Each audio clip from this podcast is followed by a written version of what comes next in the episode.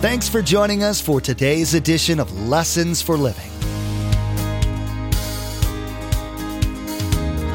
His word so fresh in our hearts abound. His word made flesh in the here and now. A new life is beginning. Lord, let us hear your lessons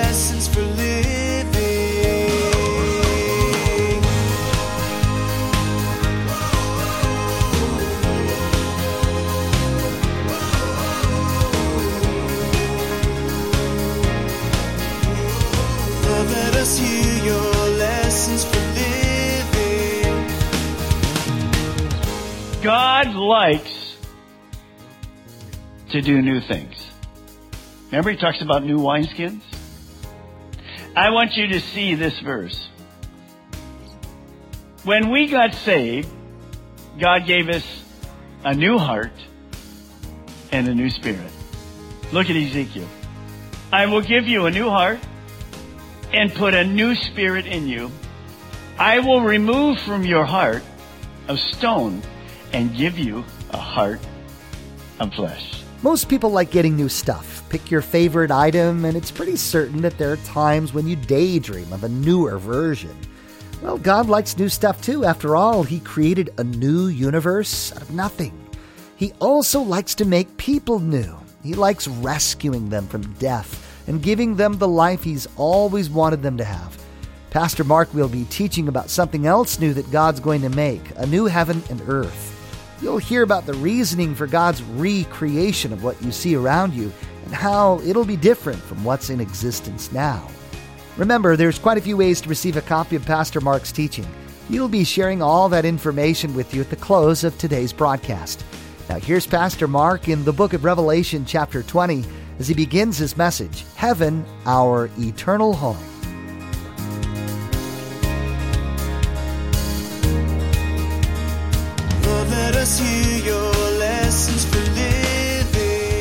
This is our last week in the book of Revelation. And in chapter 21, as you know, we've been taking the chapters and doing mostly highlights, not doing every single chapter, but in other words, fitting it in. As we begin chapter 21 to kind of give you a where are we in that book, the judgment seat of Christ is over. The millennium is over. And the great white throne judgment is over. All of those are done. All sinners from the beginning of time to the end, as well as Satan, the false prophet, the Antichrist, they were all sentenced to the lake of fire forever, which is, you might know, more commonly worded as hell. Now, as we begin chapter 21, God gives John a vision of the new heaven and the new earth that's coming. Remember, John's writing this, and he's on the island of Patmos, and he's been writing all of these things down, which many of them he's trying to think, what did you say? Because it's very different for him. Now, there's two key words that we're going to talk about the word home and the word new. Let's say it. Home and what? New. Now I didn't say new home, but that's actually what it's gonna be. Okay? New and home. Now what comes to your mind when you hear the word new? Well, Sanford and his son will not be there in the new heaven. You wouldn't think of new. When I thought of new, I said, that's perfect. That's old. Look what he says in verse 1. John says, Then I saw, remember he's getting visions, I saw a new heaven and a new earth. For the first heaven and the first earth had passed away. And there was no longer, now this is a strange one, any sea.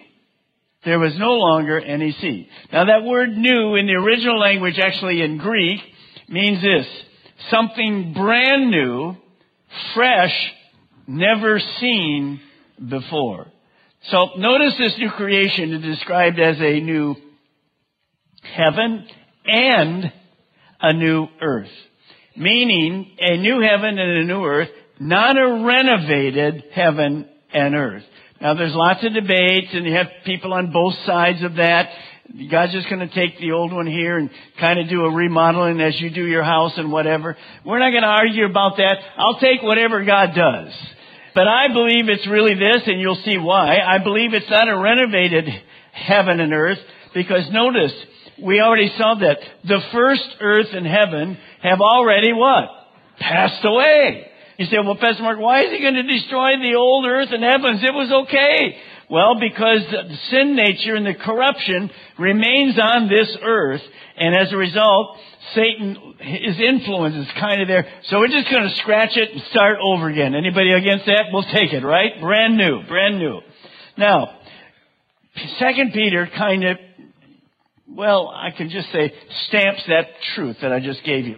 As you look forward, Peter writes, to the day of God and speed its coming, that day will bring about the destruction of the heavens by fire, and the elements will melt in the heat. But in keeping with, here's the one, his promise, we are looking forward to a new heaven and a new earth, and there's our next word, the home of righteousness. When the new heaven and the earth is taken care of, remember, there's no sin anymore. There's no sin. There's no Satan. There's no temptation. It's a perfect world. So heaven, you, I'll give you some heaven words you can write down. I can't give you all of the things, the descriptions, because it goes right over our head. But here's some easy ones. Heaven is a promise place. It's a promise place. Now, one of the things we have to stop and ask ourselves is this, what heaven, what heaven is God talking about? See, there's actually three types of heavens. The first heaven is the earth's atmosphere, where the birds are, and basically uh, the airplanes fly. Some of the clouds, we saw the clouds t- today in the rain or whatever. That's the first heaven. The second heaven is interplanetary and interstellar space. That's the planets, the sun, the moon, the stars, those kind of area. That's the second heaven. Now, here's the third heaven. The third heaven is the dwelling place of God. That's where He is. Now, that third heaven is beyond the space and the stars. It's beyond what man can see with the telescope, no matter how powerful, or even taking space travel up. Let's see if we can get to the third heaven. No, you will never get to the third heaven. That's where God's dwelling place is, and of course, the angels are there with him as well. Now, you, you know this story. Take a look at this. Paul writes this. He had a, he, he doesn't even know what to call it but he got a glimpse of heaven. Look what he says. I know a man in Christ, Paul speaking this, who 14 years ago was caught up into what heaven? See, now he's in the real third heaven where God was. He knew it was the third heaven. Not this first, not the second, the third. None of us have ever really ever been there. And there he is. And then he says this, whether it was in the body or out of the body, I don't know, but God knows. Now later, if you watch what he writes, and this is why you can't get so detailed that you know everything about heaven. It just doesn't happen. We'll know it when we get there. So Paul says this, I can't even put it into words what I saw in the third heaven. I can't write it down for you. He's the most prolific Bible writer in the New Testament. He says, I can't put it into words, sorry. It's beyond my imagination. So as we go through, understand that. And really, there's some good parts to that. If you knew absolutely everything and it was right here in your mind, which is never going to be because we can't imagine it, you'll see that later. If you got there, oh, been there, it's an old thing. I'd like to have a new experience, wouldn't you? Just and say, wow, that's crazy. That's me. Why couldn't Paul put this in right? Yeah, you know why when we get there. Now, here's what happens. Now, which earth is God going to create new? First and second. He's not going to create a new third heaven. Why? It's already always been perfect. God's there. Satan was what? Kicked out of heaven. So it's sinless. It's perfect. It's holy. Now, when I mentioned that word to you, new things, all kind of things came to your mind probably. New, new. Probably saw some of you wives saying, I need a new couch. And then the husband says, I need a new car. Don't laugh at me. I know, I, I've been married for 50 some years. Come on. I know this whole deal. You know it too. Well, most of us like new things. Anybody here like to go to a new restaurant once in a while? Come on. Yeah, good, good. And when you hear it's good, you're heading right there. How about this? Mostly for the ladies, but guys too. New clothes. Come on, ladies, be honest. You're in church. Okay, good, good. How about making new friends? Do we like making new friends? Absolutely. It's wonderful to do life with others. And here's one that you like. Going to a new place for vacation. Oh, Pastor Mark, I go to the same little hotel for the last 27 years. It's time to get out of a rut. At least go to another place at the same place, whatever, okay? Now, there's nothing like the smell of a new car. Except when you look how much that car is going to cost you. That's pretty, you know, thirty, forty thousand dollars is pretty expensive perfume. Because about a week later, it's gone. Am I right? So new is good in all of our lives. Now, God likes to do new things. Remember he talks about new wineskins? I want you to see this verse. When we got saved, God gave us a new heart and a new spirit. Look at Ezekiel. I will give you a new heart and put a new spirit in you. I will remove from your heart of stone and give you a heart of flesh. There we are. Lamentations. I like this one. If you're a Christian, of course you have a new heart, new spirit when you became born again. It was brand new. The old things have passed away. Everything has become new. Now, Lamentations speaks about kind of a daily thing for us. Let me read it to you. Lamentations chapter 3. Because of the Lord's great love, we are not consumed, for his compassions never fail. They are new every morning. Great is your faithfulness. Isn't it wonderful?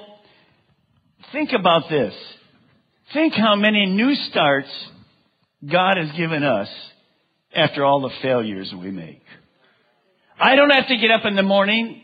If God's already said to me, what that happened there, that wasn't right, I already confessed my sin. Do I question whether God's going to forgive that? No. Because he's what? He's full of compassion. He's full of grace. He will give me a brand new start that morning. Maybe some of you here have a hard time with that. Well, I can say this to you. There's nobody on this earth that's perfect. The only people that are perfect are in heaven now because sin's gone. God is a compassionate God. He likes to give new starts. So again, you're not, you're not heading that way and pleased with that, but we're all like that. That's why we have to be graceful to people that are, haven't even come to Christ yet. He's after them. And we get new grace every morning. Now, look at verse 1 again. And there was no longer any sea. The new earth is going to be what? Just from that statement, how different, how new is that new earth going to be? Whoa. No sea. Three quarters of the earth's surface is water. Wow. It doesn't mean that there's no water. You'll see that later as you do your own reading in chapter 22. There's going to be lakes and living water and streams and just uh, amazing fruit trees and all of this. But it doesn't mean there's no water. It just means here there is no sea. So if that's true, if you're a surfer, you better go to the beach and start working at it. Second, how many of you are cruisers? Let me see. How many of you are cruisers? Come on, don't be bad. I mean, you, you like to take a cruise. You better take one pretty soon. Cause there's no more cruise ships. It's all over. You say, well, Pastor Mark, that doesn't sound like heaven. Oh, it's going to be way better than that. Way better than that. Now, watch what happens in verse 2. And I saw, totally new for John, the holy city, the new Jerusalem, coming down out of heaven from God, prepared as a bride, beautifully dressed for her husband.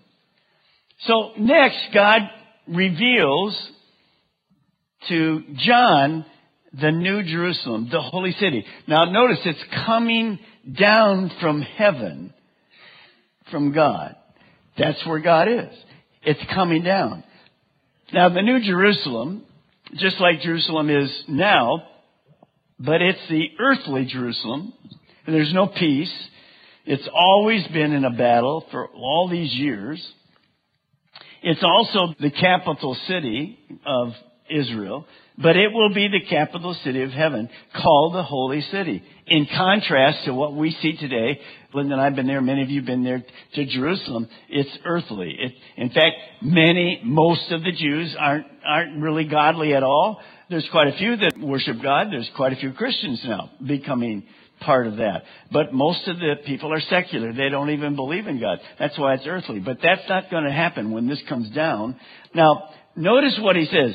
Coming down out of heaven from God, prepared as a bride, beautifully dressed for her husband. How many remember the day, wherever you were, on the beach or in a church or a little chapel or whatever, how many of you guys were here? Remember, you couldn't see that bride before the wedding. How many remember standing here and you're looking like this? How many of you guys remember that? All right, good. And when you saw her coming, what did you do? Yes. Am I right? If you didn't, you need marriage counseling. Fantastic. Here she comes. Here she comes. What is he talking about here? Well, here's what it is. Ephesians 5:25. Husbands, love your wives, just as Christ loved the church and gave himself up for her. So spiritually, through the Bible, the bride of Christ simply means believers. That's us. The believers. The church of all ages who have trusted Jesus Christ as their personal Savior. Men, women, it's the believers. And that bride is Jesus' bride. Who's the groom? Jesus. And that's always been the spiritual picture throughout all the New Testament and even parts of the Old Testament. So this fulfills one of the amazing things that we've seen all these years, and it didn't make a lot of sense, but Jesus is waiting for us, and He's got a bride because He died for the bride. You understand that?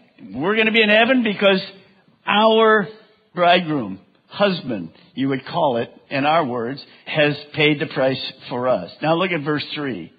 And I heard a loud voice from the throne saying, Now the dwelling of God is with men, and he will live with them. They will be his people, and God himself will be with them, and he'll be their God. The most important thing about the city and that New Jerusalem that comes down is that God will live among his people. Now, of course, he does that in our lives because you understand the scripture. He'll never leave us or forsake us. But when you're in that New Jerusalem and God's there personally, that's a whole different understanding and a time of worship and praise. So this fulfills most of God's goals for His creation. Remember in the garden, it shouldn't surprise you how much God likes to be with His people. He created just who? Adam and Eve.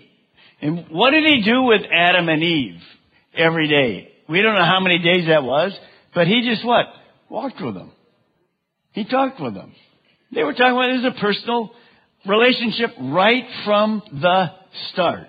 Right from the start. That's our God. He loves people. Why? Because He created us. In whose image? His image. So you can see relationships being huge in this place. Remember, there's three priorities we see in the Bible. God, number one. People, number two. Time, number three. You have to think about this. It goes way beyond this. You'll never get it. I don't get it. In heaven, there's going to be God and people. How about time? There is no time. It's, it's gone. It doesn't make any sense to us. Eternity, we don't have any understanding of really of that either. Now, some of you are late. You're looking for heaven. Baby, you're always late. You're looking for heaven. You'll never be late. By the grace of God, you're going to be there. So, when you see this happening here, this picture, just like it was with Garden of Eden, man's purpose is to fellowship with his or her creator. He's there. And you're going to see the love God has for his children. He will be with us and do life eternally with us. Now, here's what you, I wrote. There are also going to be unending loving relationships with others. Angels, Old Testament saints, New Testament saints, tribulation saints, friends, and loved ones. Here's the next thing you want to write about heaven. Heaven is a family place. Are you glad that we're a family of God? It's wonderful. And doing that without God would be useless. He's our creator. He's the one that loves us. That's why we're going to heaven. So we're going to enjoy the same promise, but just as I said, in a different way because God is still with us all the time. And when that's happening, we feel His presence through the person of the Holy Spirit. But here, He's right there with us. He's going to be right there with us. Now, I want to just stop for a moment. Heaven is a family place. Many, many, many billions of people, unless they change, are not going to heaven. There's no use even listening because you're not going to be there. We already found out what's going to happen. But think of this. We have friends. We have loved ones who do not have a personal relationship with God. And we want to spend eternity with Him. There's no person I could say to you, well, my son is not really walking with God, or my daughter, or my dad, or my mom, or my cousin that I really know well was raised with. None of you would say, well, I don't care where they spend eternity. Not at all. How many remember the old song, Will the Circle be unbroken. What was that song about? Some of you don't know that. That song is about your family circle. Will it be a complete circle? Will it be a half a circle? That part of the family, those seven people, those three people never came. How many would like our family circle to be totally complete? Well, how's that going to happen? You and I praying, watching for open doors our neighbors. Linda and I talk about that often when we see our neighbors. We've witnessed, we've shared. We want them to come to Christ. So remember, God loves these people. He wants to spend eternity with them. He doesn't want any to be lost. So when we see it's a family place for us, we go, Phew, I'm set. Today, Pastor Mark talked about the biblical significance of the words home and new. You learned that God's got plans for making a new heaven and earth his children will have dwelling places there.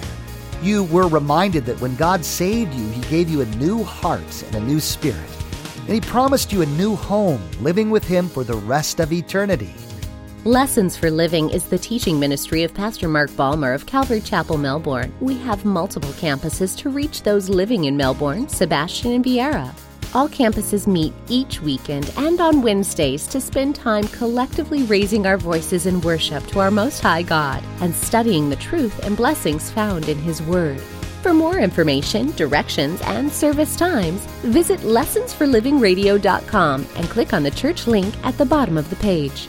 Next time, Pastor Mark will continue his teaching Heaven, Our Eternal Home.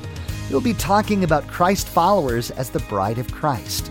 You'll learn what that means and just how God views the marriage relationship. Pastor Mark will teach how human marriages are intended to be a reflection of Jesus and his bride, the church. It should be very enlightening.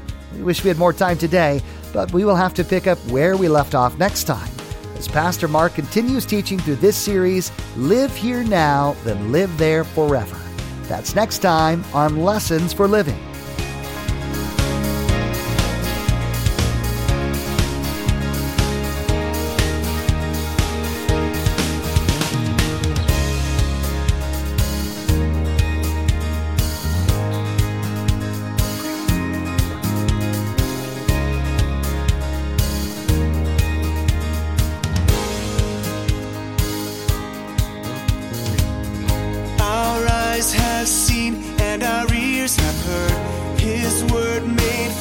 In a hurting